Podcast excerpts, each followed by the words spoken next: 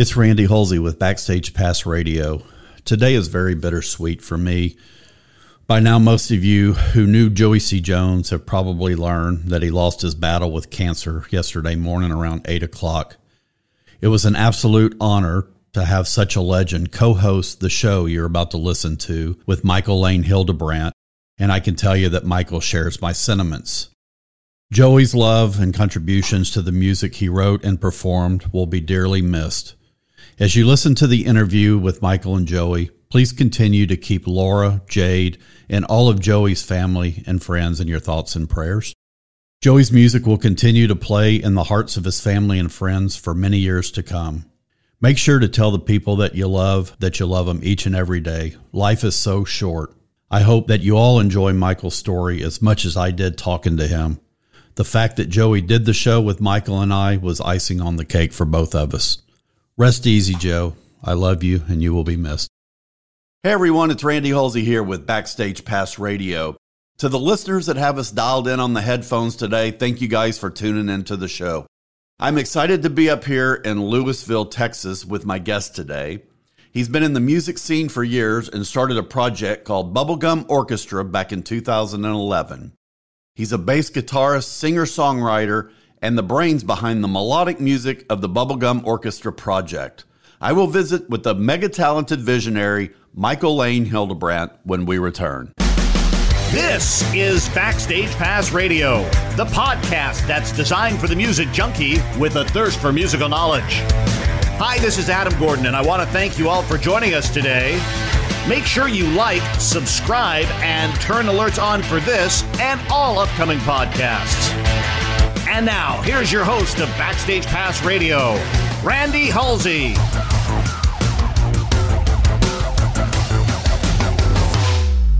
Hey everyone, I'm here in the Blue Violin studios today in the home of Michael Hildebrandt, and I'm super stoked about being here. Michael, thanks for having me here in uh, Lewisville. Thank you for coming. Yeah, it was a it was kind of a a uh, a planning effort, and, and I knew we we have a special guest on today that's going to help me co-host, but we kind of worked the schedule to where we could kill a couple of birds with you know with me coming in from Houston to watch you guys track a song. So, again, I'm super excited to be here. And I'm also super excited to have a special co host on the show today, the inventor of styling and profiling, Mr. Joey C. Jones. Yes. Welcome to this show, Joey. Thank you, Randy. This is my uh, second one with you. Yeah, and it's it's nice to uh, be here with Hildy, Yeah. and nice with uh, to be here with you as well. This is a super cool Thank you treat for, for, uh, me. driving up, Randy. We we appreciate it. Everyone checking out Backstage Pass Radio. Keep checking out the show. Yeah, I appreciate that. Now, Joey, Joey's here today with you, Hildy. Uh, you guys are are tracking a new song. Can you talk a little bit about the song? Sure. Um, the song is called "I Found an Angel," and I thought Joey'd be the the perfect voice to come in and do some tracking with me here today. He's he's been in the studio a couple times in the past, working on uh, previous songs on previous albums, and it's been great. He's a pop guy, and I love him, and I, I, I just love everything about him and what he does. You know, especially in the studio here. So it's always a, a, a privilege and an honor, and I feel blessed to have him come in. But the, the song is "I Found an Angel." It's going to be on uh, an, a forthcoming album, a double album coming out in 2022, and uh, I wrote it for my girlfriend but Joey was gracious enough to come in and sing on it and and do his thing. And then our our our friend Adam Hamilton is going to be cutting the drums on it here. Yeah. here soon. Awesome. Yeah, Yeah. So we're we're looking forward to getting that Love all. you, Adam Hamilton. Ad- Oh, Adam's uh, episode will be dropping in January uh, on my show, so we, we look forward to that.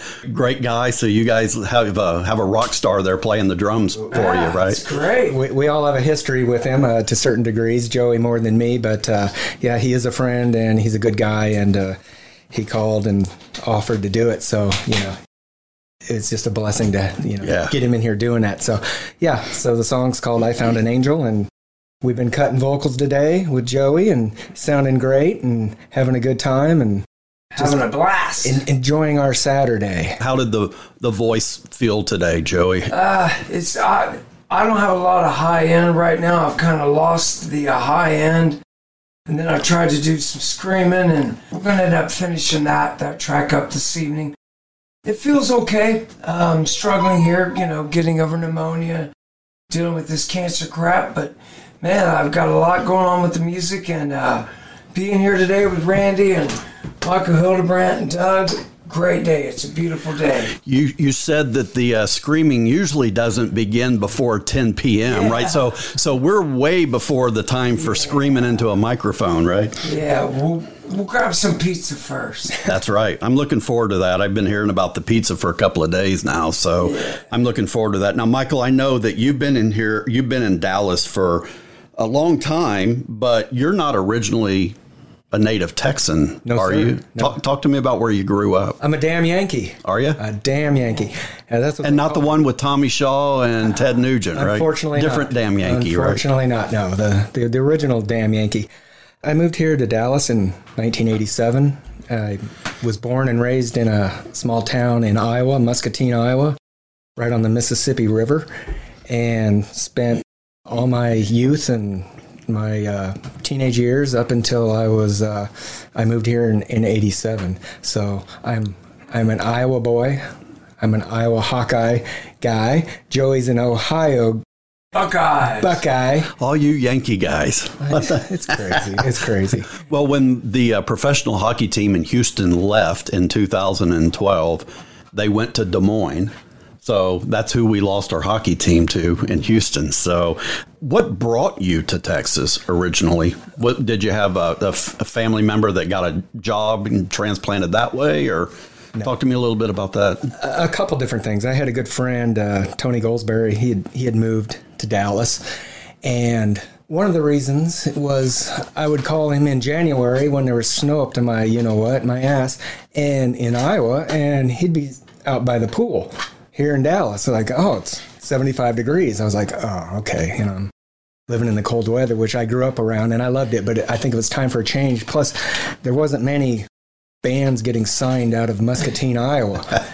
and, uh, you know, I wanted to pursue that. I, I got a late start in music, you know, when I was like 21, but I decided Muscatine's just not going to cut it. You know, I was in some bands up there and it was fun, cover cover bands and everything. And that was good. But uh, I thought, let's just move to a big city and, and see what happens down here. And I was blessed to, you know, a couple years after that, I went out to Savvy's in Fort Worth. That, that's where it was. Yeah, Fort and. I saw my first band in Texas, and it just happened to be Joey C. Jones. I, don't, Yeah. I don't think he knows that right now, but it was sometime after I moved here. I don't know the exact year, but anyway, so I, I met him during that, and that, that's what brought me here was to, you know, get into the music and pursue it. So, what variation of, of Joey's band was it? Pal Joey, Orange Helicopter? I mean, do you remember? It was after Savage. There's It been was- a lot of them. maybe it was Savage uh, because you Savage or Shock too. it was 88, 89. It was one of one, one of those two acts. I think it was Savage. Yeah. I, I think it was before Shock 2, we but I could be wrong. Ruled Fort Worth. It- You ruled a lot of places, actually, Yeah. right? All I saw was a lot of blonde hair up there, and, and I think just a jock strap on Yeah. Joey. I, I don't want to embarrass you. I, I remember that picture. That was it. I know you're a sensitive guy, and I don't want to, you know, I want to want to get you all uh, embarrassed here, but I think that thing's still floating around on the internet It somewhere, is, isn't it it? it's, it's I, I think it's in a museum. I can do that now and, and completely clear out the building in record time. Well, Why would it clear out the building? Wouldn't it attract? I think that thing should be in the Smithsonian by now, right? Something like. Oh, and the women. Oh, it was, it was just uh, it's like it's a whole different world down here in Texas. All right, I'm, I'm going to stay, and I, I haven't left yet. So Well, I, I had a mutual friend by the name. I'm not going to call him out, but well, maybe I will. Stacy Steele. I was talking to Stacy the other day. Of course, he was a he was a, a guest on the show earlier this year, but he was telling me a story about you, and it, it was. I, I think the story was something. And you correct me if if I have the story wrong, but this is the gist of the story. I think you were coming in to audition for Mind, Body, and Soul, and he was telling me that in walks this guy that was the most intimidating looking guy he's ever seen in his life. This guy had leather pants on. He he had like 10 earrings in each ear and Stacy was like, "What in the fuck?" Just walked in the door. Like he he said, I was actually spooked by this guy. Uh, do, do you remember the audition with Mind, Body, and Soul? And and and is his story correct, or is he lying on you? He's not lying. I, I, I think he's pretty correct with that. He that. was I, into piercing, that's for sure. I was into the He piercing. looked like a freak. Yeah, I was. I had him everywhere. Remember that one night, Joe? Yeah. Anyway, No, I don't. it's a different. he, he blocked that out of his memory. I, I, I don't actually remember the uh, you know the audition for Mind Body Soul. I thought I, I thought we were kind of at a party one night and they were wanting me to do it, and uh, but I'm sure that happened. But yeah, I had the mohawk and the leather. That's right. He did. He did mention the mohawk. And, and the piercings. He looked like a freak. It, it was basically that. But yeah, that's the way I looked, and I went in and. I, I'm sorry I scared you, Stace, but uh, he spooks easy though. He Stacy, he kind of spooks but, easy. but you notice now who has the mohawk, yeah. Mr. Steele. Right. Right. So you know, may- maybe uh, I wore off on him a little bit. Well, I don't, I don't like to tell stories that people, I say this in fun and in love, but he did say that the guy that looked the scariest in the band, which was you, you were the guy that didn't drink, you didn't smoke, you didn't you didn't do all of these things We're and the guys and the guys that looked a little more home homely than you like like they were the ones that were out of control. Is there any truth to that? Yes. Joey Joey didn't even have to let you answer the question. Joey answered for me. Yes to all the above. I guess if you're auditioning for a band, you have to, even if you can't play the guitar, you have to at least look the part. You have to look the part. You Yeah, absolutely both. do. That that that is it. Now, bass guitar is the go to instrument for you, correct? Yes. Who influenced you to ever even pick up a bass guitar? A guy named uh, a guy named Tim Wallet. Uh, he was in Muscatine, Iowa. He played guitar. He was doing a video for the local some PBS station. He wanted to do a video, and he needed a bass player. And he goes, "Hey, you know." You, do you play bass? I said, of course not. I do not play bass. He goes, I'll teach you. I'll teach you some bass. And I said, all right. He goes, uh, you know, I want to do a video and get you and your brother in there and everything. And I said, yeah, I'll, I'll do it. So he had a bass and he taught me some stuff, some April wine, and I just learned by ear. You know, I don't read music or anything, but he taught me and he got me into it. I blame him for all this. That's where that started. That it just happened to be the bass, you know, and That's interesting. I picked it up and the video never happened. The, we never did a video for some reason, but uh, yeah, he got me started on that, and I'm thankful. I, every time I talk to him, I, I thank him. It's interesting that you mentioned April Wine. For the listeners that are listening to the show, I'm here in the home studio of Michael Hildebrandt, and he opened up a closet in the studio, and there's literally hundreds of concert shirts. It's a museum in it. It's a museum. It's like the Smithsonian, and and I will tell you that these are not the ones that you go to the store and you buy aftermarket. These are the actual tour T-shirts, and he happened to pull out an April Wine T-shirt, the Nature of the Beast tour, 1981, which is like.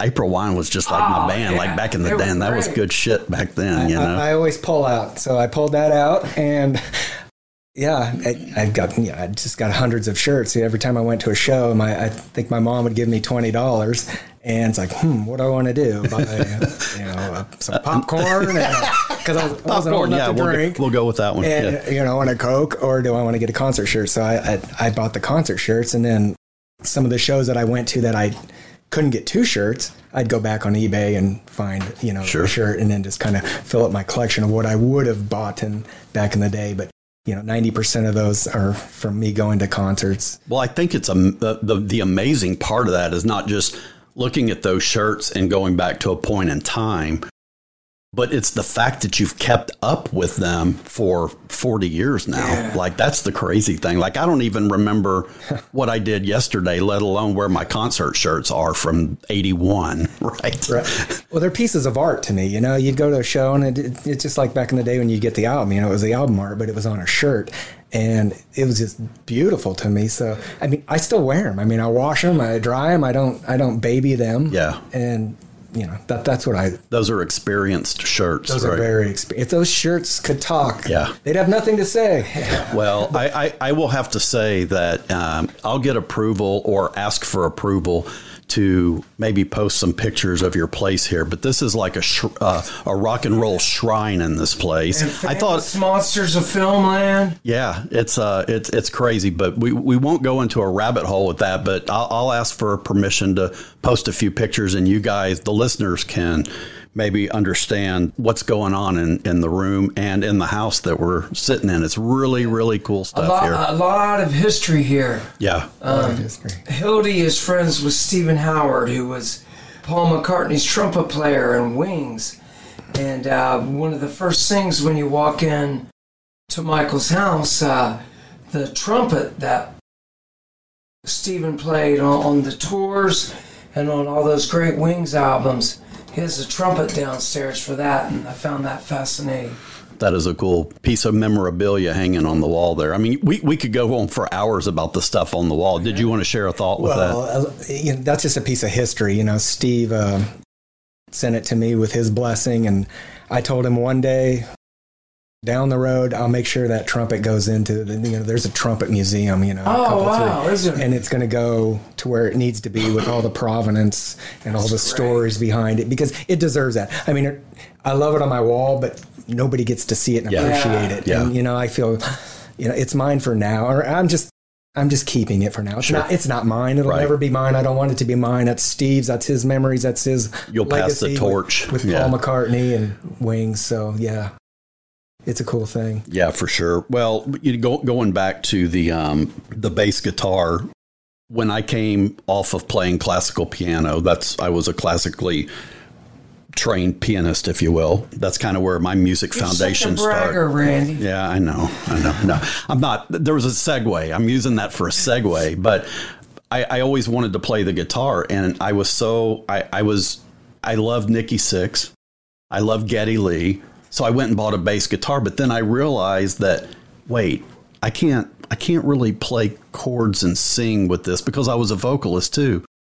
So I wound up trade. It was a Peavey T-40, I believe. I traded it for my first acoustic guitar, and I've always kicked myself for trading that bass. Now I, I've bought a bass since then that I have in my studio, but that was kind of my my venture down the bass line, and I never really learned to play the bass very well at all. But were there mainstream rock people that you would call influences for the music you played? Like, d- does one mainstream person stick out to you?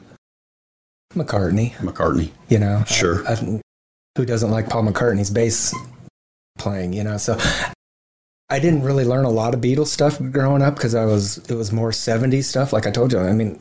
I started playing April Wine songs. Yeah. You know, I get my old, as Cheap Trick says, got my old Kiss records out and Yeah. and learned that way, or you know, picked up some ELO albums, and I would just learn by ear and play it. And then, like I said, I got into a cover band, and we played a lot of Skynyrd, a lot of Southern rock stuff, and that was my first experience with bass playing live. But to pick out, you know, probably some of my major influences, but you know, I like Geddy Lee too, but.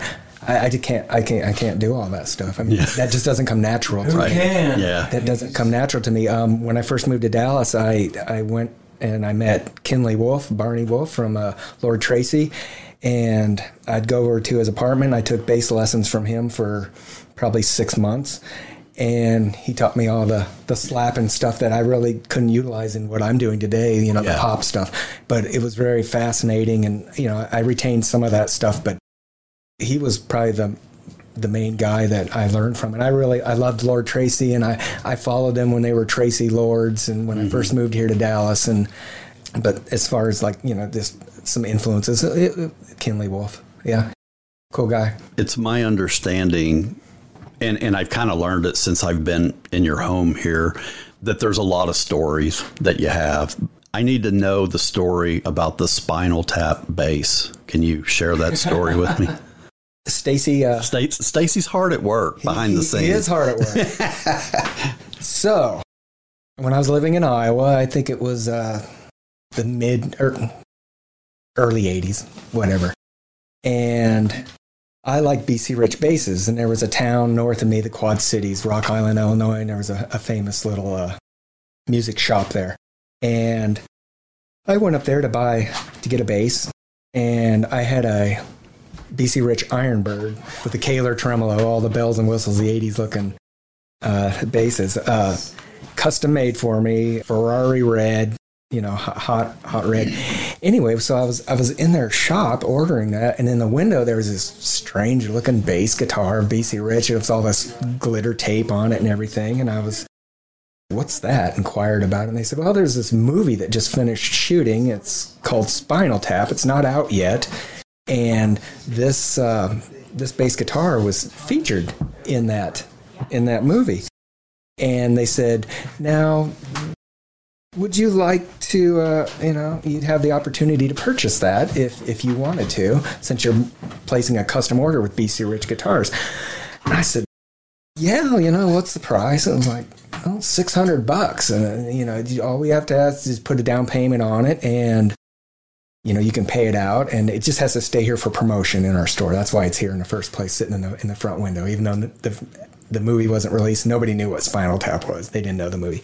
So I said, yeah, let's do it. So anyway, I ended up buying it and I moved to Texas and I have many pictures of me playing live down at On the Rocks on with the, the Spinal Tap bass guitar.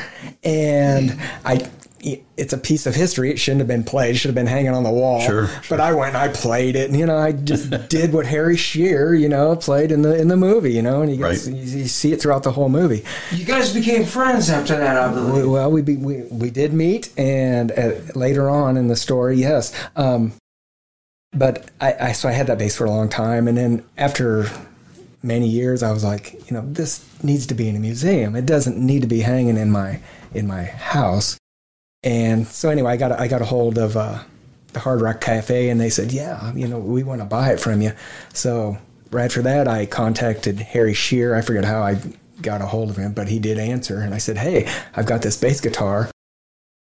I'm wanting to sell it to the Hard Rock Cafe can will you sign it for me? And he lived in santa monica. I lived in dallas. He said yeah bring it out. So my brother did a, and i did a road trip. We went out to santa monica. Wow. And we were staying with one of our other friends brian vaughn lived out there at the time. And we were trying to get a hold of harry for like four days. Like we were only out there for so long. And you didn't have cell phones in so you had to go payphone or whatever try to get a hold of harry. Answering machine answering service answering service couldn't get a hold of him. We thought, oh no, is he going to stiff us? You know, the old stiff yeah. convincer. Oh, you know, yeah. we've been through it. Anyway, so my brother and I said, let's just do one last call. It was in the morning time. He answered the phone. He goes, the guys, he goes, I'm sorry. He goes, I, have been really sick. He goes, here's my dress. It was down right on the beach in Santa Monica. We went down. He, he you could tell he'd been sick. And so we brought it in, introduced ourselves, and he opened the case that's the bass. He goes, I know that bass. So really? he signed it. Cool. And I said, you know, we're, we're going to give a portion of this to charity. My, my sister has MS. So his good friend, uh, oh God, Squiggy from Laverne and Shirley. Yeah. I forget his name. I, I, apologize for that. But anyway, uh, David Landers. And, uh, so he said, yes, you know, I'll sign it. You give a portion. And, and I did. So then I ended up selling it to the Hard Rock Cafe. But yeah, I owned that bass for 20 some years. No and kidding. Speaking of Stacy, I took it out to one of our just a little acoustic show we did once, and he played it live up on stage uh, somewhere. I think in I forget what uh, in Addison or Carrollton or something. And uh, so he, he got a big kick out of that, but he, he really liked that, that bass guitar and all of its history. Do you have any idea if it's still in the Hard Rock? It's in the Hard Rock Cafe in uh, somewhere in Alaska. I don't know the city, and I've tried doing research on it. But the guy sold it to in Florida, the guy that worked at, uh, that did all the buying of their guitars, he said it was going to uh, Anchorage, Alaska, the Maybe, okay. Cafe. Interesting. So I, I believe that's where it's hanging and that, that's where it needs to be. Yeah. But you know, so that most people can see it. Not that Absolutely. a lot of people are seeing it in Anchorage. I would think it'd be in a right. you know, a little L.A. or something like that. Maybe. Yeah. Well, besides the bass guitar, I know, I know you're a multi instrumentalist. Talk to me a little bit about other instruments that you play, and maybe you're not as proficient with the others as you are the bass, but talk to me about the creativity that you have with the other instruments. I can talk to you very little about being a multi instrumentalist. Uh, I do what I need to do to get by in here. Um, thank God I've been given the gift to where I can get, you know, I can do the rock and roll stuff on the piano and the, the stuff that you hear on the BGO recordings. Don't put me on a concert stage next to Randy, and because you know that's not going to happen. You're talking about a different Randy. No, I'm, I'm talking sure. about you. yeah, you're not talking about me. so yeah, the piano, some guitar. My brother, he's you know when I have guitars on albums, I don't I don't do it on every album because I want to kind of switch it up and be a little different. And uh, you know I, I, I can get my way through some you know nice George Harrison leads or whatever my songs you know need. Yeah. You know it. I, I don't. You know I, I can't overplay. So you know I, I write for the song, and I get by doing that, and you know the vocals and everything like that. But multi instrumentalist, yeah, the bass is the main thing. Yeah. And then just a few other things. Well, we always have the one instrument that, that we're better at than the other, Yeah. for sure. Uh, uh, unless, excuse me, unless you're Stacy Steele and you can be Oh well, yeah, all of them. Yeah, we're all aspiring to be Stacy Steele. So this is album number what for Bubblegum Orchestra? The one you sang on today? Yeah. Uh, it's it's number 14. 14. Number It's, 14. it's, a, wow. dou- it's a double album. Wow. Yeah. And you're on it. You're part of my Oh, history again. Thrilled. And I, and I appreciate Lucky it. me. I'm not on it, but I Lucky was in the studio, so I, I, I Yeah. I'm uh, I'm blessed to be Randy here to do that. straightening me out on a few things. Oh, man. Now, when we talk about musical influences, I know when you and I spoke, if my old memory serves me correctly, there were influences for you, Joey. Uh, like Jellyfish was one. I think, uh, of course, Sweet was another. Cheap Trick was a big one for you. You were you were kind of a a, a bubblegum rocker kind of guy, Oh, yeah. right? That was your that was your thing. But when I ask you the same question, who was inspiring you as maybe a teenager? Like, who was influencing the music that you were listening to? Boston, Boston. Warner, Styx, Journey, Toto, April Wine, All the all the Love T-shirts that we that we've the- looked at. Kansas, you know, th- those type of bands, and e- Electric Light Orchestra, of course, and the Beatles. I mean, that's I always say my favorite American band is uh, Boston, and my favorite English band is ELO slash the Beatles. So, uh, of course, I have many more, but if somebody ever asked me just that one, course, Those are the go-tos. those are the go-tos. But it wasn't bubblegum pop for me, even though I grew up in the '70s, you know, in the, the '60s, like like Joe, and I heard all that stuff, and I really did love all that, you know, Lovin' Spoonful, Yeah. Three Dog Night, Yeah. all these bands. But I'm not real well versed on some of these pop hits I've heard. You know, I, I really don't sometimes remember the name of the band, Yeah. But uh, I'm here to help you with that. My head's full of that kind of stuff. And, and it's, it's amazing to me how three guys can sit in a room and we're all bound by the same thing, the love of music. Oh, and, and, and we, we can all agree on, you know, these bands that we've recited. Like I remember Love is Like Oxygen by oh, Sweet, like was one of my favorite songs in the late seventies. Like how did, how do you go wrong with that kind of music? It's, it's what shaped me as a kid too. The ELOs, the Bostons, you know, all the ones that you guys named. Yeah, I always wanted to sound like that. I ended up being a hair rocker, but I was miserable. I just wanted to sound like my heroes. I just wasn't as good as them. Yeah, and I think you mentioned too in your interview, uh, Joey, that that's not. I mean, the Sweet Savage days were huge for you guys, but that music was not really where your heart was, right? I mean, that was the thing to do for you guys at the time, and you did really well at it. But you know, you, you we talked about the influences that you had. You weren't up there playing Jellyfish. You weren't up there playing Sweet. I mean, well, actually, you probably guys you you covered a Sweet song or two, but um, Sure did. yeah. No, So- but Michael, Michael and I have a lot in common as far as we've always been in rock bands and good good musicians around us and stuff. But our heart was always, you know, to sound like Jeff Lynne or to sound like Paul McCartney, and it's it's a nice goal, but I I don't know if I'm the ultimate dreamer or just delusional, but I'm still going to get there. I think you're there. You're way past Oh, there. thank Yeah. Uh, you guys are, are great musicians. I would like to feature a song that's called ELO Forever. I'm going to let you guys hear a clip of this song, and then we're going to come back and, and talk to Michael about the song. And this is also a song that uh, Joey C. Jones sang backup on, correct? And Yes, we'll sir. and we'll cover Yes. that in just a minute. So we'll be right back.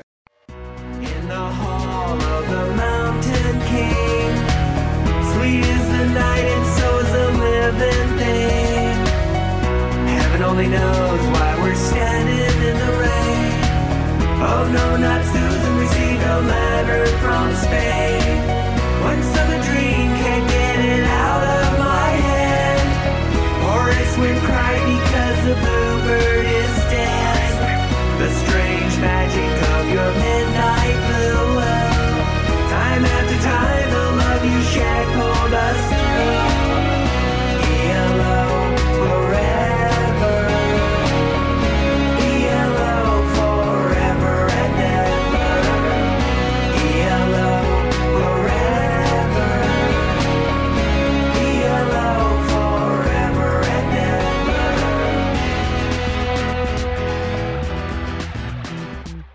Where did the inspiration for ELO Forever come from? Well, it- came from a.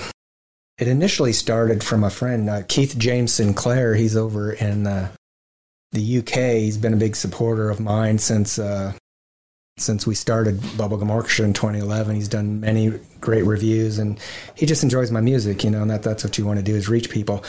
You know, the the Jeff Lynne ELO Electric Light Orchestra. Uh, they had a double album in uh, 1983, Secret Messages, and it, it the record label cut it back, so it was just a single album. They had all these extra songs, and one song was called Beatles Forever, and it was never released back then because Jeff Lynne just felt kind of strange about it from the stories I've heard. That you know, because he he mentions Paul, Ringo, and and George in there, and he, he I think he felt it was just kind of kind of corny after a while, and he didn't never want to release it. But it's out there now. But anyway, I always thought, well, I like I like ELO. You know, it's it's one of my favorite English bands, and I thought, why not do an ELO forever? So that's where that that idea came from was from from Keith, and I, I had thought about it, you know, probably in the past before Keith even brought it up, and then once he brought it up again, I was like, you know, maybe I should do this. I've never heard it done. You know, nobody's done it, and I thought it would be a unique idea to uh, construct the the verses out of ELO song titles. Not you know, don't use their lyrics from anything, but construct a storyline with uh, with their song with their song titles. And I thought the perfect guy to come in and help sing on that would be Joey C. Jones. Because he loves the ELO and he loves the pop stuff. And so he was the first guy called and he said, absolutely. So he came in and, and we did that. But that's how that song got started. And I'm glad I did it because I, I, I think I did it before somebody else did it.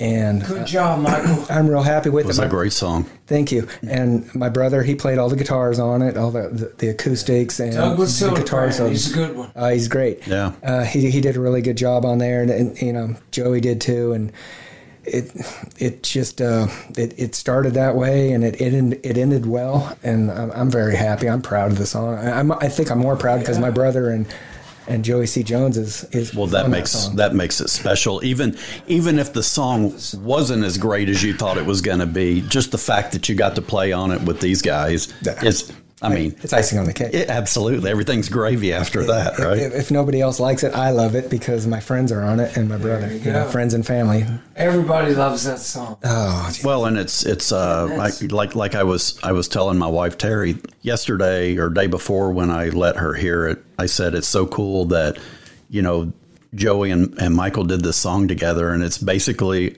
on it's on record. Like it, it it's there forever. Like it can be passed down to kids, kids, and grandkids, and but. It's something that can be passed on. That that torch can be passed on down the line, right? Absolutely. sure. It's his legacy, you know. That's that's why I'm doing my music right here. Just cut away from that little topic real quick. You know, this this is my legacy. This is what I'm leaving behind. Uh, y- you can't leave anything behind better, you know, other than you know family and children than uh, than music to me. Absolutely, I agree with that. you know so that that's that's why i did that song and uh I'm I'm just very happy with it and people seem to You enjoy should be, it brother. Yeah, well I agree. And that was all recorded right here where we're sitting here.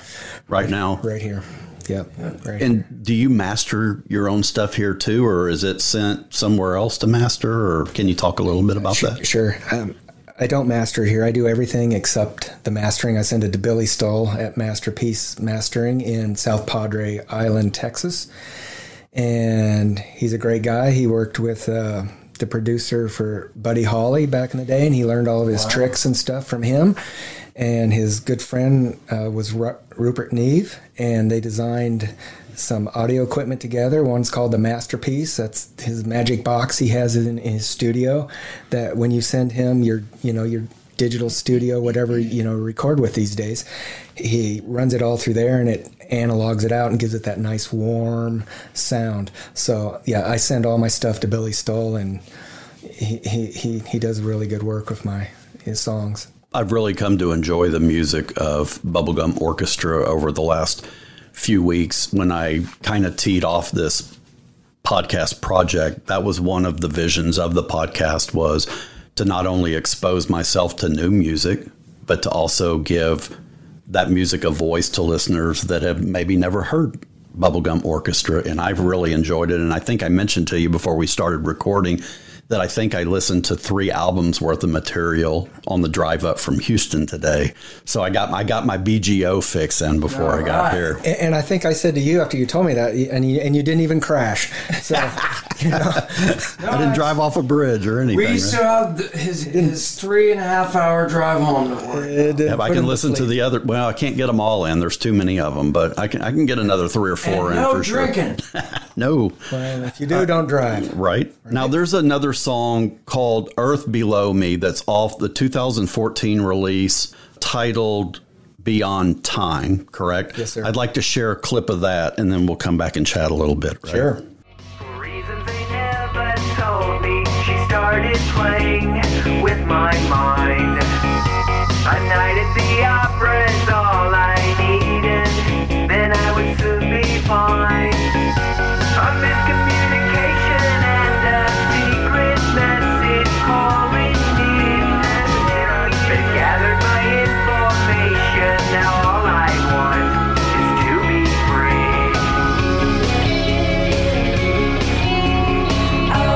I want is to be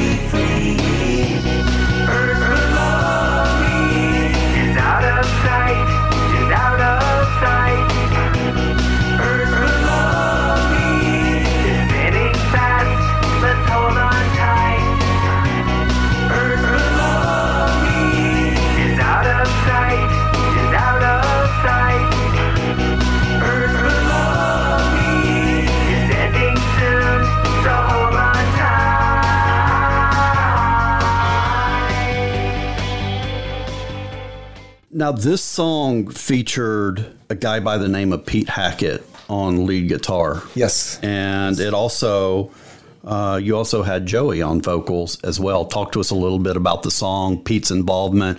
Who is Pete? Where did he come from? Of course, my listeners know uh, Joey from a past show and probably even before that. But share a little bit about the, the background of the song. So the background of, of Earth Below Me, the, the, the album Beyond Time was a uh, futuristic kind of dream I had about uh, just w- where the world would be in the year 2395. And the Earth Below Me was just part of that story. It came about um, where I, I actually had a dream and I was up in outer space looking out the window down at Earth. So Earth below me. It was just kind of a logical uh, title for a song, and I had met a guy, Pete Hackett, he, uh, from the UK. He's in, he's in a band, uh, his own band called Cult of Wedge, and I, I, lo- I love his songs. And I thought this would be cool to get this guy involved and ask him if he'd want to appear and do a, you know, play some lead guitar on it. And I contacted him. He said, "Yeah, he would he would love to do it," and that all worked out great. And he, he did some really tasty stuff that I love, and it, it that turned out fantastic. And then when Joey was in the studio doing ELO Forever, I said, "Hey, I want you to hear this song. It means a lot to me. I got another friend from the UK playing on it. You know, could you just sing? it? It's just a, a little part that Joey did, but it's a very, very prominent part for me in the song. And so Joey came in and did that. But yeah, the guy, One take Jones. well, it was one take Jones. that's that's we, we didn't coin that phrase that day. Yeah. That was coined a few years earlier, and I forget her. decades. I forget her name. I mean, I forget Yeah, how really. that happened. But uh, so yeah, Joey came in, did his thing, and then Pete did his thing, and it, it, it turned out really good. And it's it's just a nice little song. Well, it's when you're a great musician like yourself, guys like One Take Jones will come in and not charge you anything to do to do his part. Now, if I called him and said, "Hey, Joey, come on down to Houston, buddy. We're going to record some Rafferty," he'd be like, "I'm a hundred bucks an hour, buddy." Yeah, for you, I'm free, and I'm, and I'm there 20 minutes early. when you pick a featured artist for a song or to be on an album in general, do you have a do you envision something from the song? Like you you have this idea in your head and you're like this is how I think it's going to sound. And I think that this person would be the best fit for that. Is that kind of how the featured musician works for you it, it may not it may be different for other people but is that how it works for you It, sometimes it does. Okay. That's that's the way I feel it sometimes. Uh, with Pete Hackett, I didn't know him. I just heard his music. So I had no vision and I didn't have a solo in there. I could have had my brother come in. He would have done a great job. But I thought, let's just try something different. Um, I like this guy's work. So I sent it to him. And that's the way that happened. But there's been other people like Joey, you know, I've, I've known forever, and I, I do have a vision, you know, for like ELO Forever, for example. I I love him coming in and you know, you know, we both work off each other's, you know, what what we're doing in here, and sometimes I have suggestions, like when um, Steve Howard of of Wings came in, I had some stuff mapped out, and then Steve added some stuff, and I'm like, I'm always very open, you know, if I, if I like it, I like it, and he added some stuff to you know some of the, his contributions to a, a few songs that he's played trumpet on and but for the most part I, you know, half the time i have a vision for the artist i call them friends you Sure. know, come on and play and les farrington from Sugarbomb and it was played with joey for years Yeah. and you know i've maybe had a vision of just hey here's some piano parts that write something you know do something with song Right. you know let's do something so it's it's it's sometimes Yeah, and you mentioned Les Farrington. I don't know Les personally, but if my memory serves me correctly, Les played in Glory Hounds with you, right, Joey? Yeah. Um, and was in the video uh, Wait All Night. Yeah, correct? and he was in. Uh, he was supposed to be a big part of mine and Cece's band, but that didn't work out. But then Les stuck around, and Adam Hamilton and Chris Torok grabbed Craig Bradford, and we threw the Glory Hounds together. But yeah, I couldn't have done any of that stuff without Les. He's brilliant. yeah. And Les has played on some bubblegum orchestra. How many? Which records did He has. Uh, the um, let me think here. So he's he's he's he played piano on the the second album BGO two, on Today's Beautiful. Um, he came in on Sixth Overture and actually sang. He didn't play any piano on that one or any keyboards, but he, sang a verse, a couple verses with me, or just by himself on a song called "God Is Good," and knocked it out of the park. And I think he's been on a, a uh, Lovely Days and Lovely Nights off of the Discovery. He came in and played a really cool piano part on it, but he's been great. You know, I just make a call to him, and yeah, Sure. he's been very, very, uh, you know, comes right over and does his thing. Well, he's a local guy too, right? He is, but he's busy. You know, he's he's he, he's doing his own solo thing, and he you know he was doing the Sugarbomb thing back in the day, and that was that was fabulous. But uh, yeah, he's coming in. He, I think he's been on three songs, Joe. great? Yeah, yeah, yeah.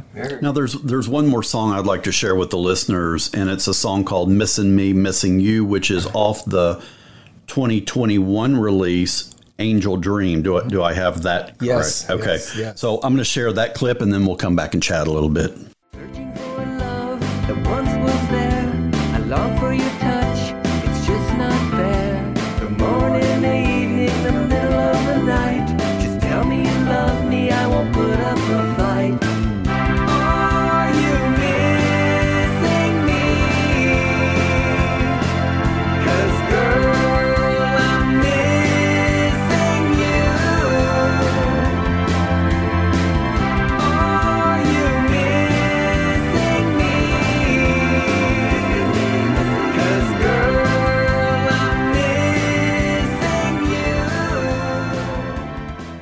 When I hear that song, especially the chorus, I don't think Joey was on that particular song, but I could I could see him doing that song. Like that sounds like a Joey C. Jones song to me. Sure. Like in his wheelhouse, right? I, I can hear it that Yeah, way. yeah. Yeah, yeah. Um, on that album, the the cover art for your stuff sticks out to me.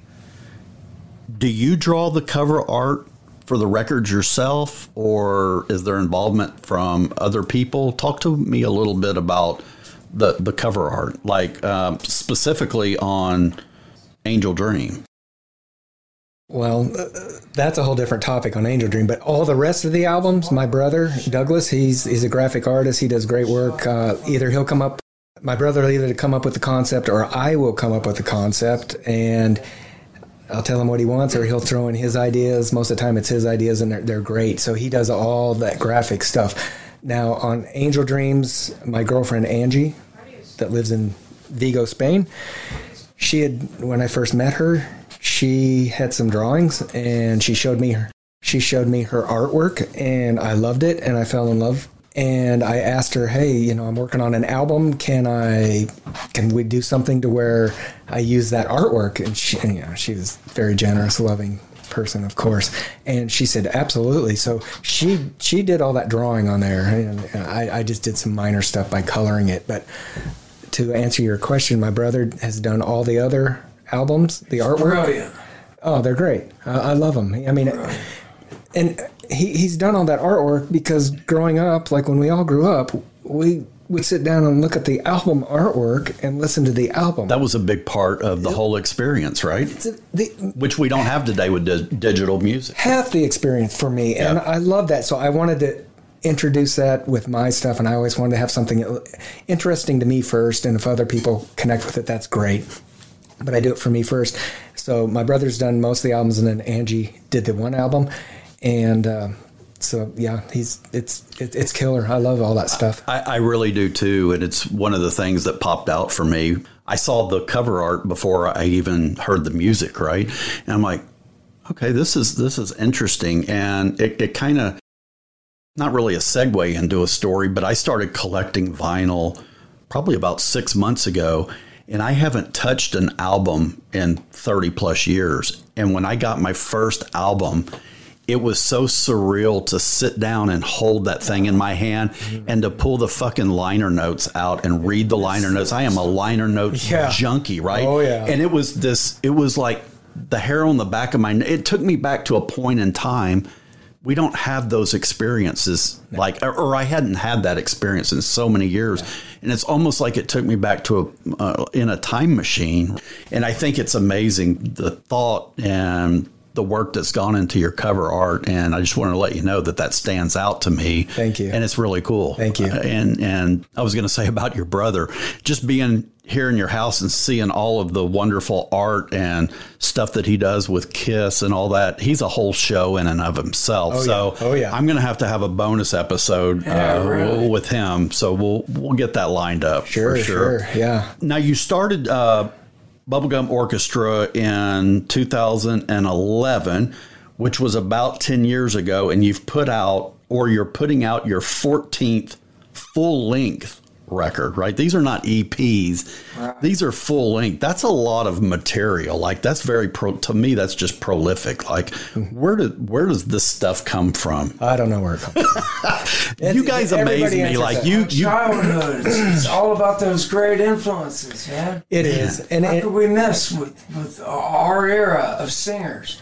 We couldn't miss. You can't miss. And you, I think the first thing is you have to be inspired. You have to love the music. You have to be doing it for the right reason. At least that's what I tell myself. You know, it's not for money. It's not for the glory or the fame, although that would be great. wouldn't that be great? That would be great, you know. So you do it for yourself, and at the end of the day, you live with your product. And like I said, it's my legacy. So, 14th, 14th album will come out next year, and that'll be about 11 years. Three of those albums were double albums, so they weren't just singing. Yeah, never. Yeah, never mind the fact that it wasn't like twelve songs, right? There was probably Yeah, at least twenty four on these that's- things. Well, you start writing an album. For me, anyway, I don't You write. get in a groove, I guess, right? You start grooving. I don't write 50 songs and say I'm going to pick the best 11. It's just something happens. Like I feel like writing music. Mm-hmm. Probably like Joe. He goes into it with a plan. My deal was I'm waiting on the, the record company or management or yeah. something li- li- like that. For different reasons. Sure. right? Sure. Mike Mike has the luxury of if he's if he's in the mood to spend a week or two or however long it takes him, probably less than that, to come up with these bubblegum orchestra records. He's always got a plan when he goes into this stuff. My my plan is to start and hopefully um, the well doesn't run dry. You know. Yeah. Uh, so you know, I, I, I, I just start it that way, and I'll write if it's 10, 11, 12 songs, and I, I just something in me says I, I've said all I need or I want to say. You know, I, I just I don't I don't feel like writing anymore because I produce and engineer and, and write all this stuff and, and usually perform ninety nine percent of the instrumentation on it. So it just takes if you write it in two months, three months, it takes me another year just to do all the stuff that it takes to get it released because usually in between there i'm writing another album Yeah. so things start crossing over and um, so i just do it that way go for it I find it so cool to talk to guys like you, you and Joey and your brother that are so over the top creative. I have my creative areas too, but you know, with with lyrics and with art and things like that, it's just everybody has their lane, and and it's so cool that you guys put it together. And I mean, music is the universal language, and, and I can understand why musicians are so revered sometimes. They're so admired because out of a hundred people in a room, how many people can write songs and play them? I mean, it's two, three, right? I don't know. I mean, it, it's it's a low percentage Yeah. is, is my point. Sure. And uh, it's it's an, amazing talent. So so kudos to both of you guys.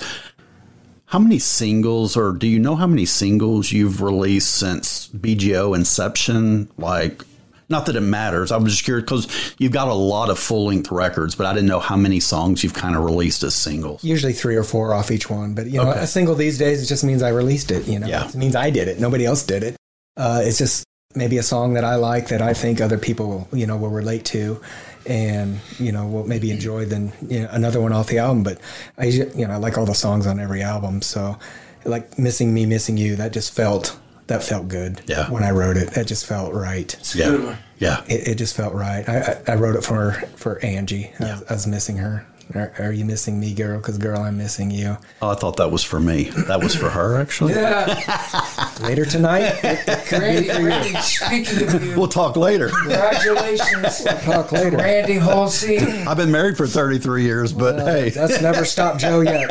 I mean me. I mean me. First think comes Joey's- the woman, then comes the whiskey. no, I, I, I want to take a second and personally congratulate Randy Halsey and Backstage Radio because you're coming up on your one year anniversary. Thank you for Thank you. what you do. Thank, you. you. Thank you, It's always a it's always a joy to do that. And it was nice to get to meet your sweet girlfriend who's in Spain, mm-hmm. Angie. Yes. Now, I, this is my understanding, I, and I might be off base. I could be on base, but you educate me if I'm off base. There's a good following for your stuff, Bubblegum Orchestra, in Spain. Is that correct? You had And, and don't be humble. there. Like, just You answer my question. over there. I, I, I think so. I, I, I have some people over there that love my music that is connected with it that maybe haven't in the United States. I don't know. The the culture over there seems a little different to me. It's more relaxed, more I don't know if I want to say old school, but uh, they'll actually listen to a song. You know, here in the United States, everything's just instant gratification these days, and Yeah. People will maybe see something. If it doesn't catch their eye, they won't listen. If they listen, they'll listen for five seconds, and you know that's a reflection on them. God bless them at the end of the day. But uh, my music does well there. I've I've charted in the indie charts in in Spain uh, many times, and. So yeah, uh, it's it's it's better over there. I mean, I just I'm, I'm, I've been blessed. If anybody listens to my music and connects, that that's a plus for me, no matter what country it's in. But to answer your question, Spain, yeah, that, it's it's a special place for me. Now you have an official fan club over there, correct? That's correct. It's official. It, it says the word official on it, so it's got to be true. So yeah, it, it is. It's a, it's a fan club, and a couple sweet girls run it, and I'd known about it for years, and yeah, it's cool. I mean, it's it just it just it just means that they've connected with my music and they love it. Yeah. and they want to celebrate it like I do, and they turn it on to other people and they write nice things and they they just enjoy it. So Well, they're doing, they're basically doing what I do, but they're hyper focused on you, which I think is fabulous. So I was going to ask you in your case, these are just basically a couple of fans uh, uh, initially that love your stuff that say, we need to start, you know, a, Yeah. a Michael Laine Hildebrandt fan club. And that's how that develops. It's not like the artist, or in your case, Michael says, okay, I need a fan club and I need to go employ a couple of people to spin up a, I mean, that it's done organically, right? it's done. And that, that's, That's- that's cool. That's what's special to me. Absolutely. Because it's done that way. I didn't have any, you know, a lot of stuff this, these days in music, uh, you know, Self-centered. self, and Yeah. you know, they they set it up and try to make it look like it wasn't, you know, that they didn't do it, and uh, yeah, that means more to me than anything is that someone else did it because they enjoy my music. I mean, that's a bottom line. They enjoyed the music, and what comes after that is awesome. But they did it all on their own.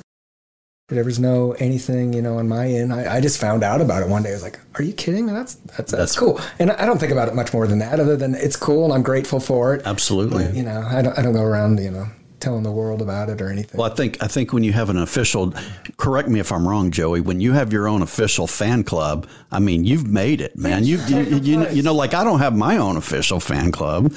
It means things are taking place. That's good. That's Well- that's that's really awesome. I say that tongue in cheek, of course. Yes, but sure. but uh, how great is that? It's that, that somebody thinks that much about your art, and it's I about the cool. music. It's just about the music. Absolutely. That's all I want it to be about. I don't want it to be about me. I don't want it to be about the songs. Somebody relates with the songs, great. Hey, I just happened to write it. Absolutely. That's that's that means the world to Yeah. me. and it's it's really cool. Now, Bubblegum Orchestra is not considered a live band, and there's probably a reason for that. Can you share your thoughts around?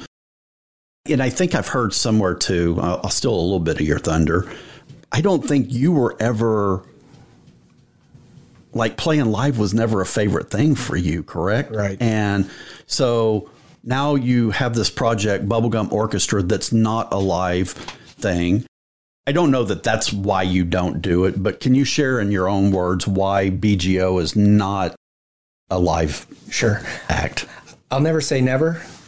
If I get Mr. Joey C. Jones in the band and I get a less like three Les Farringtons and four Adam Hamiltons, and It's a done deal I, I think to bring my stuff to life would be very similar to the ELO current show out there. I mean, it'd be a lot of people and it'd be, and there's just no you would need a dozen bandmates. Yeah. dozen Yeah, bandmates. So I would need that.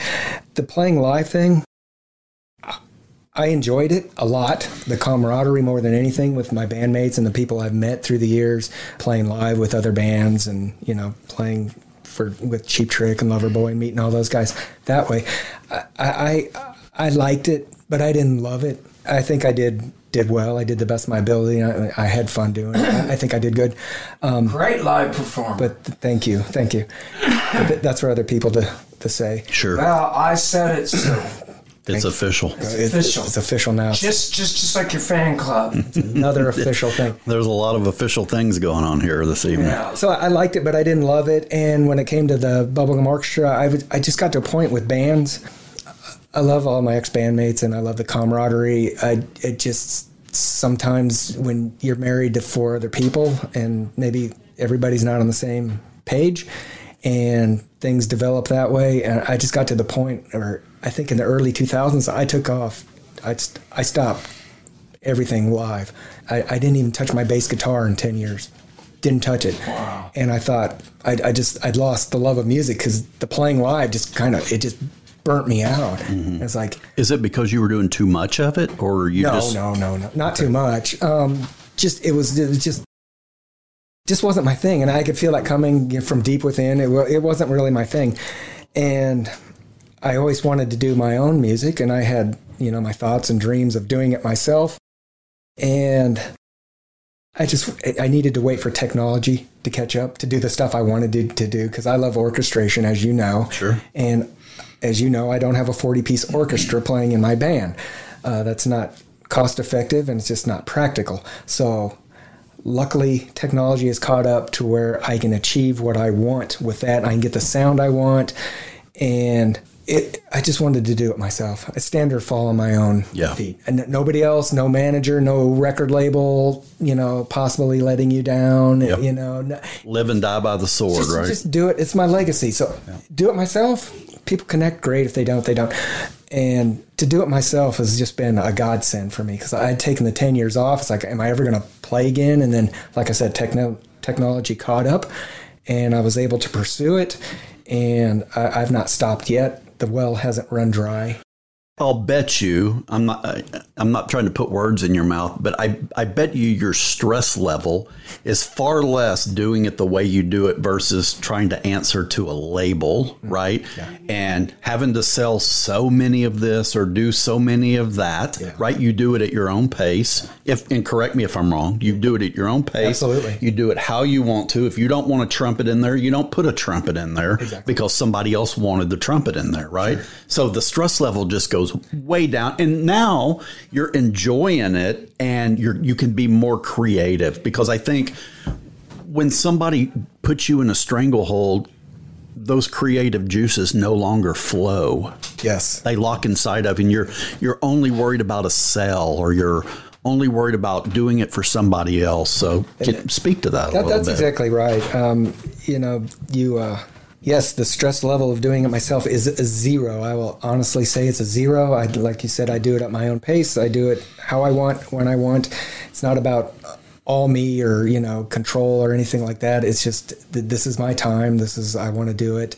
Uh, I get some guest players to come in and you know add their what they want to do, and that's great.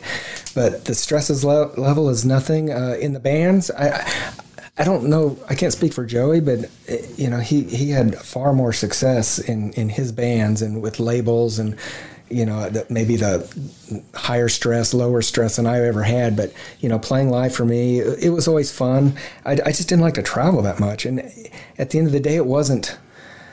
You know, you, the, the crowds weren't like what Joey played in front of or anything like Yeah. that. And it, i follow you it, it, it was cool and everything, but the stress level of some of that got, you know, kind of high at times. But to answer your question, yeah, to, to do it myself is just a godsend. You know, it's just, it's meant for me right now at this moment in my life. It's perfect. No complaints. yeah Not yet. nobody'd listen to you if you complained anyway right Day's not over. day's not Day's over not over.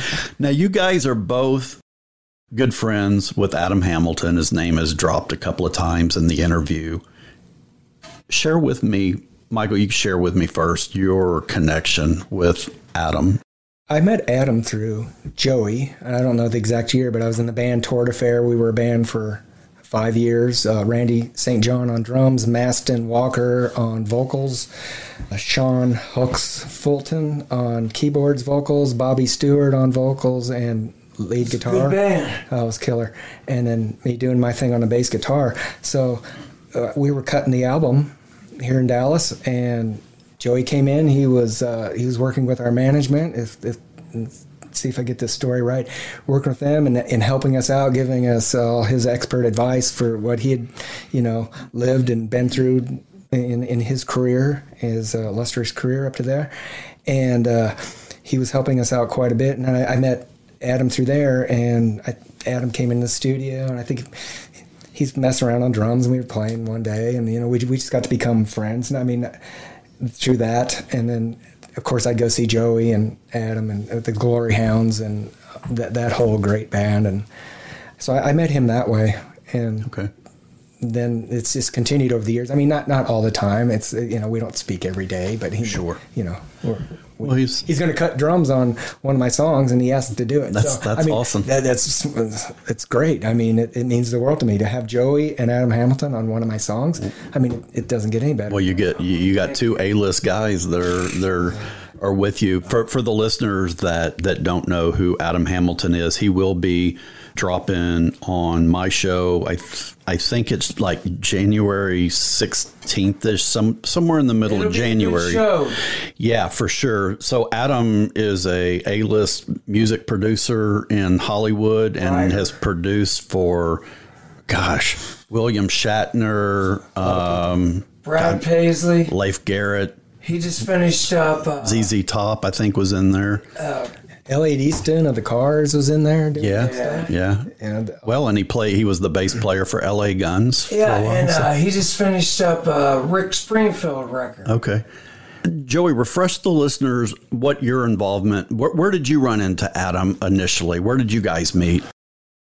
Uh, Jogging your memory a little bit. Yeah, no. Uh, CC called me, wanting to put a band together. I'd already been out to his house. We talked about it.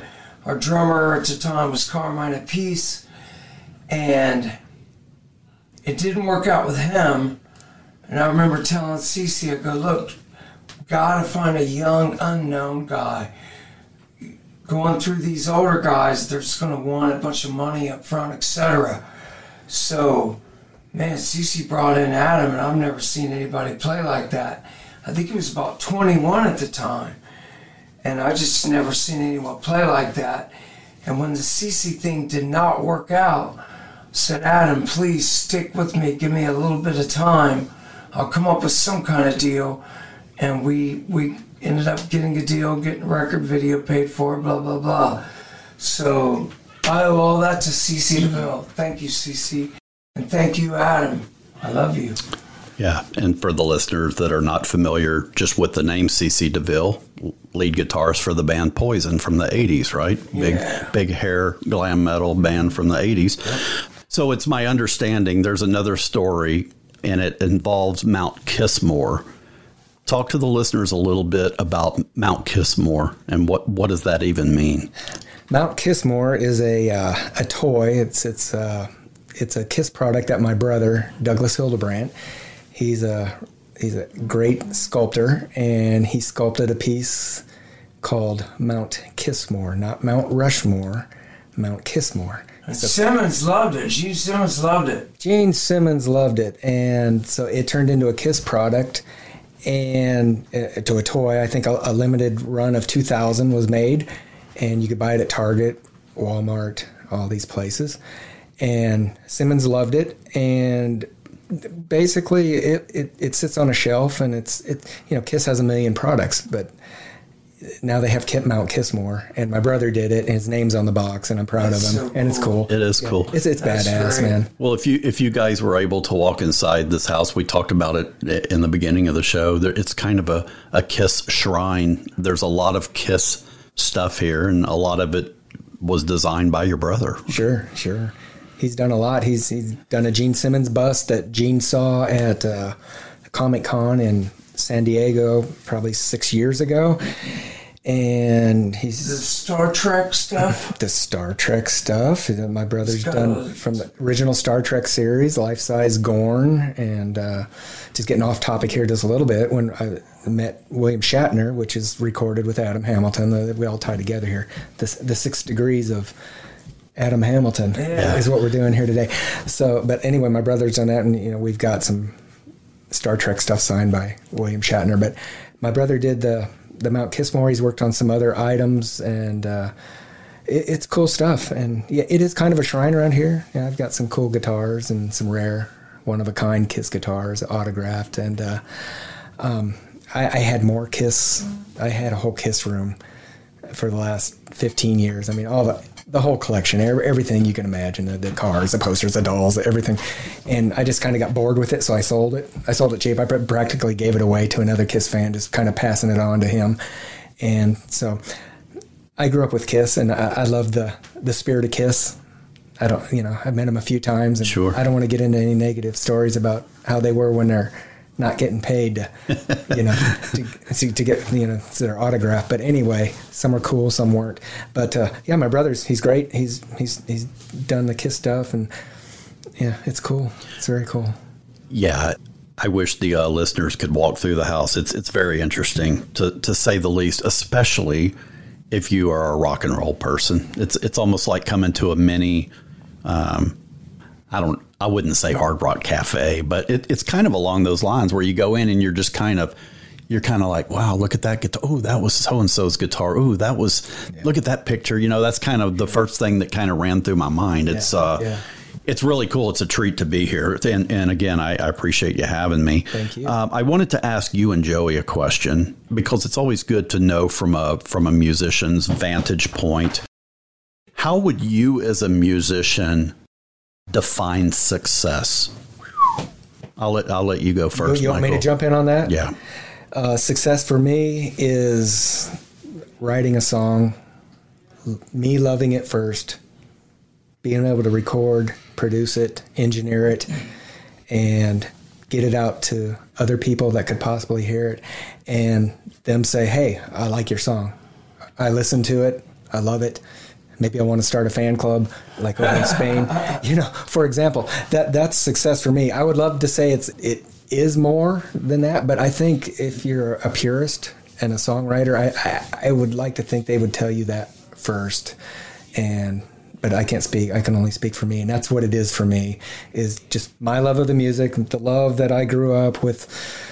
All the bands I grew, I I feel like I grew up in the right era. You know, I don't want to. Back in my day, you know, Yeah. we had the better music. You know, but I, I honestly agree. believe that, and I wouldn't. If you got to live and die, I don't. I'm not going to change the years I was born uh, to the end because I got the great music. I mean, I've got to, I've got to hear and see the difference in music. You know, starting when when I was in, in the '60s, my sister playing all the Beatles. You know, the Bread, America, all, yeah. all the stuff. Good You know, stuff. I grew All up with that stuff. stuff. Yeah. So I grew up with that, and in the '70s, and then even the '80s, I loved that stuff. And then it started changing for me, and I, I didn't really like some of the '90s stuff. I like some of it, but I just kind of grew away from it. But the, the success for me is to to be able to write a song and have somebody enjoy it. I mean, that's it's pretty basic 101 for me. Yeah. Yeah. And the, the other stuff in between is just fluff. Yeah. Uh, just you know, you just you, you hope somebody enjoys it. I agree.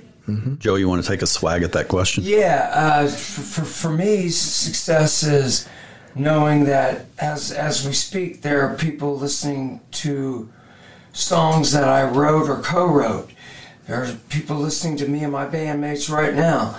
That is success, and I think everybody gets in this business for the same reason. When they start, you just want to be working. You, you want to be out there. Uh, Michael, he, did, he didn't like to traveling. I love to travel. I love waking up in different hotels, different cities. But for me, success is knowing that, that there's people that love your stuff. They're listening to it right now. And also, success is being able to look in the mirror and say, it took a lot of years, but I finally got to the point to where I'm sounding close, kind of close to my favorite artist of all time. That that was it for me. I just wanted somebody to say that song reminds me of a Beatles song, or that song reminds me of a ELO. That was my thing. I wanted to sound like those guys. I was a late bloomer, and I'm wearing bloomers. No, I'm not wearing bloomers. No, I was a late bloomer, but I got there. Damn it. I think what I love about that question is that everybody that I've asked that question of, money has not ever come up in the answer. And to me, that's what separates the musician's musician from the douchebags out there that are only in it for fucking money. Yeah. Like it, it drives You're me. right. Money is not everything. Yeah, we all need money. We all have bills to pay.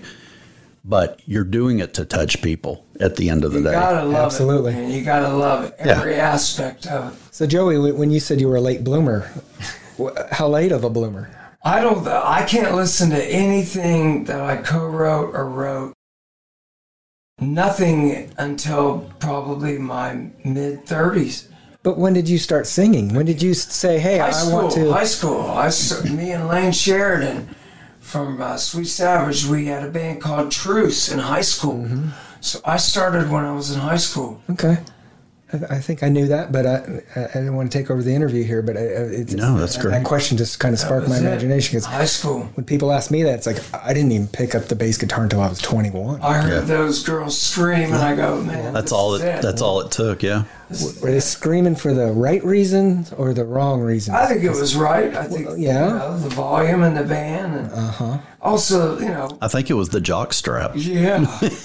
no, I, I I grew up in a very small town, a little hillbilly town, we didn't get a lot of live music there, and it was just good timing.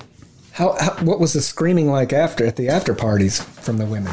Was that At- a at high He doesn't remember. Is that a different show? High school wasn't much yet. I mean, Yeah. okay, uh, That was a couple years later. that was a couple years later because I, I think I was I was there at a couple of those. Yeah. Oh, I, I was at many Sweet Savage shows. I, I know. I can only imagine what the after after party screaming was. But we're not going to go down that rabbit We're- hole. we're not right gonna go down there right now. Joey's a humble guy, Yes, he Get is. arrested. Well, thank God for no cell phones. right? what stayed at the club or what happened at the club stayed at the club. Most of the time. What is coming up musically for Michael Hildebrandt and Bubblegum Orchestra? What can you talk about with the listeners? a double album out in 2022, uh, God willing. It's 18 songs. I'm just finishing it up, and I, I've I realized just within the past few months of finishing it up, I have all the all the music done, and I have to sing one more song. It's the last song on the album. Uh, it's called Angie's Song. It's it's for my girl, and it's a it's a beautiful little tune. I hope she likes when she hears it. I bet she will. I bet she will. So. Um, so it's a double album, and like I was realizing that it's basically the follow up to Sticky Love Songs that came out in 2016. It was a double album. Um, I'd been through a, a certain relationship, and I don't always write about my own life. I, I just write what I think people want to hear or what I observe in life, and write about those topics. But uh, the Sticky Love Songs Volume One and Two was uh, you know, the majority of that was about uh, kind of something bad, and this, thank God, um, I met Angie, and this stuff's about good stuff. So it's like the the yin to the yang, the McCartney one to the McCartney two. Yep. Uh, that's basically where I'm headed with this, and it, it's got a totally different uh, title for the name of the album, which I'll reveal, you know, at a later time. But that's what's coming up in 2022 is is a double album, and I can't wait because the first single is going to be "I Found an Angel," featuring Joey C. Jones Right on. Adam and Hamilton. Adam Hamilton. Yep. And I, I, I can't wait for all that to happen. And a studio rat named Randy Halsey, right? yeah. and thank the Randy Halsey for doing this interview and, and, and bringing this to people's, you know, so that they Thank know. you for driving up here from uh, Houston, Randy. Absolutely. That's a seven-hour round trip Oh, drive. God. Seems like it, but uh, no, I'm glad to be here. Where can the listeners find you on social media? You, well, social media or purchasing your music. Anywhere. Well, I have a website, and that's the only place you can purchase it. I used Okay. to have it on Spotify. I used to have it on iTunes, and I don't like their policies on what they pay you. And I'm not, I'm not going that route anyway. Anyway, you can get all my music off my album. You want to download the first five albums? I have CDs. I stopped doing CDs just because it's that's another whole that's another show. But you can do it there. I just recently got on Facebook about a month and a half ago oh, really? for the first time. Yeah, Interesting. My, my girl got me. You need What a to- you need- beating, You huh? need to- it was a beat Yeah. down, and I love it. And I just I'm not a super social media guy, although I I, I do love seeing some old friends and meeting new people, like you, Randy. And uh, I, I have a Twitter page and just just your basic stuff. And I think the fan page has a uh, they have their own Facebook fan page. They have a fan page Instagram, and they have a fan page Twitter. Okay. And then there's also just a fan page blog where they do interviews with me, learn some rare stuff, ask me questions, stuff maybe they want to know, stuff you know that it's just stuff that's not your normal stuff. Yep. And really cool stuff. And so you, you can find me in all those those places. Do you have a Patreon account by any chance? Uh, uh, excuse me. Patreon. Have you heard of Patreon?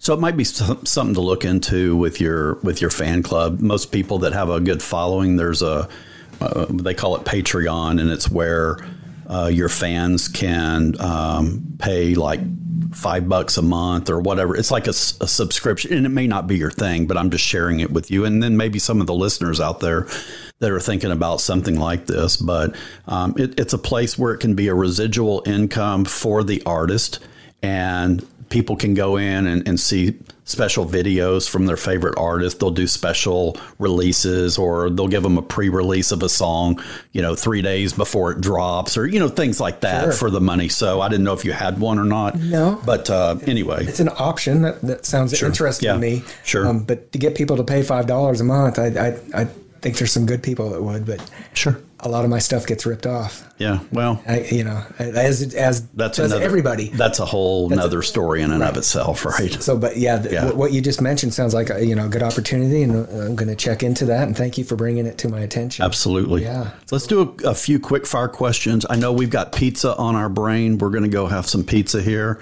So I'm excited about that. Favorite ELO song of all time?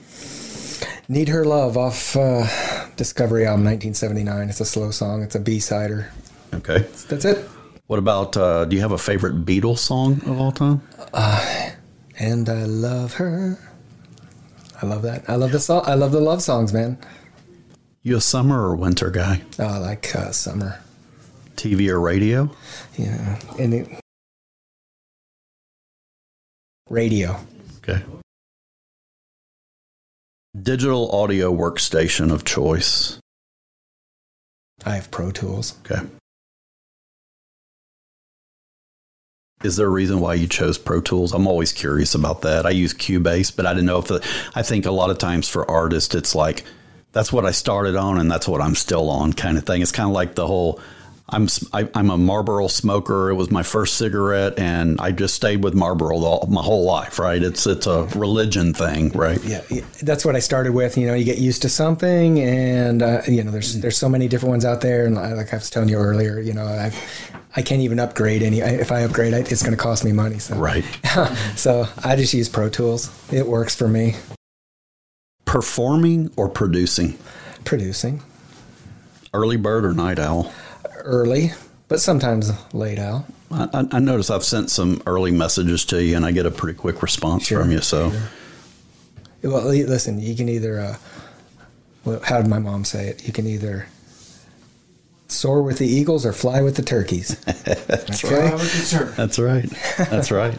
This is kind of a. I wouldn't look at it as calling your baby ugly, but if you had to pick a favorite bubblegum orchestra song, do you have one? No. You I figured can that would be I your answer. Everybody's going to say that. They're all my babies. No. Okay. Because I'd have to start thinking. I didn't. I just didn't know if there was. I didn't. I didn't want that question thought about. I just didn't know Yes. if there's one that just resonated. I do. Like that's kind of the Yes. one. That's it for Lo- me. Love 101 off of Mood Swings. Okay.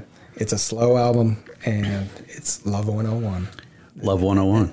Took some time out of your rapid fire, but it's a Love 101. No, that no, that's great. I'd send that question over to you, Joey. Like the songs that you've recorded in the years, is there one that's kind of been the one that that's just your go-to song? Yeah, in 1991, way back then, and this is when I finally started figuring out songwriting. Not not that I figured out anything, but come close. Yeah, it's a song called "Kiss the World." Uh, I, I think it's by far the best thing I've done, and Tito Godwin, the uh, producer, God rest his soul, he just passed away a few weeks ago. He slowed it down, turned it into a bluesy thing, lost its feel when I've worked with the producers in the past, I've gotten my heart broke a few times. Rick Nielsen, Robin Zander, you know, Randy Nichols. I worked with a lot of big name guys and they put their stamp on it. But yeah, the song's called Kiss the World. It's on Best of Joey C. Jones Volume 1 It's a great song. at DemonDollRecords.com. Buy it. Love that song. Thank you, brother. Yeah, and I wanted to make sure that the listeners knew that your website was bubblegumorchestra.com. Yes. Uh, I don't think you've ex- specifically mention the website name, but for the listeners, bubblegumorchestra.com is where you can find the, the music for purchase. That would be great if you guys would visit that. Bass guitar brand of choice, Warwick. Warwick bass. I think I know the answer, but for the listeners, was there another artist that that kind of not really made Warwick famous, but was there another musician out of the '80s that played Warwick? Do you remember?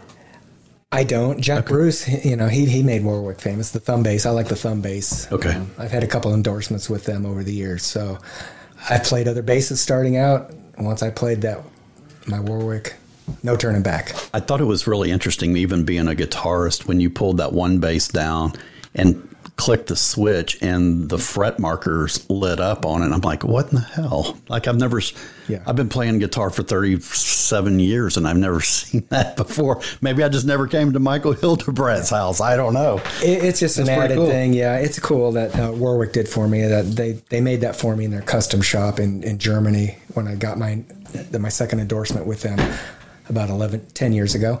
And uh, yeah, I designed it. They there's there's a video of it being made. It's cool. Very cool. Yeah. If you had a podcast show, who do you think would be the first artist that you would ask to be on your show? Who would you like to pick the brain of? Anybody in the whole world? Yeah. Oh, I'd probably either go with. Uh, the, I'd have to answer three things. It's either going to be McCartney, C. Jones, or Jeff Lynne. One of those three. That's cool. Yeah. Of course, I know some of Joey's history, but I'd still like to. I just like to be in his company. you Yeah. know? I'm the fortunate it's it's more it's more for that reason than anything. Yeah, and plus he's he, he's had a hard time getting Paul McCartney and Jeff Lynne to call him back. Them bastards. I, I can't get it done. I even had it in, and, and Jo- I couldn't get it. I couldn't get it done. To, Couldn't close the deal, huh? now I know his personal uh, manager, and I couldn't couldn't do it for me. Well, I don't know. Maybe there's, maybe, well, I guess if you couldn't get it done that way, it might be virtually impossible, but uh, maybe there's another avenue. Who knows, right? I, I met the guys real quick. His name's Phil Hatton, and he's been Jeff Lynne's personal assistant for years. And uh, Joey was at the show. He, he maybe saw him backstage. He's, and uh, I'd got an email from Phil Hatton after I released ELO Forever, and he's an English guy, and it just said, "Great job, mate." I was like, "Wow, cool. Who's Phil Hatton?" All right. And then I looked him up, and it's like, "Okay, he's, he's his right hand man." So I have his email That's address. so cool. So when he came to play here, and I was like, Mr. Hatton, is there any way? I told him who I was, reminded him of the email. Is there any way I could meet Mr. Lynne? 10 seconds. Just a quick picture. This is before COVID. Just a quick, quick picture backstage. You know, I'm not going to ask him any stupid question. Just hello, big fan. And he said, I wish I could help you, but I can't. So, you know, I understand that a lot of people that like Jeff Lynne, that are really famous, they can't meet him either. So Sure. it's hard to do. But anyway, I tried, and that was my end, and I, I struck out. Wow. Joe, I struck out. I had nothing. you got to E for effort. You got to go to the plate and swing the bat, Man, I swung that fucker about 20 times before the ball even got there. You corkscrewed yourself into the mm, dirt, Well, that's a different story. well, we'll go down the corkscrew. right? Yeah, that's a, well. Well, I want to ask the listeners to follow Michael on social media and also get out to the bubblegumorchestra.com site and purchase some of the music. Michael, I I thank you for being on the show, for being a, a gracious guest, to, to take the interview, to have me in your home.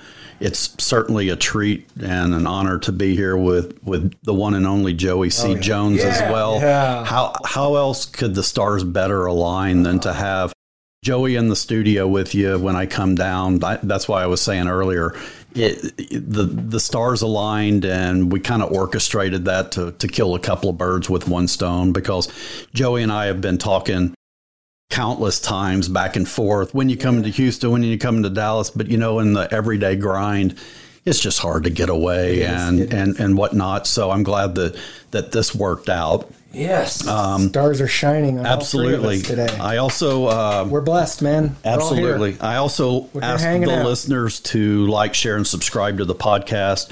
As always, you can find the show on Facebook at Backstage Pass Radio Podcast, on Instagram at Backstage Pass Radio, Twitter at Backstage Pass PC, and on the website at BackstagePassRadio.com.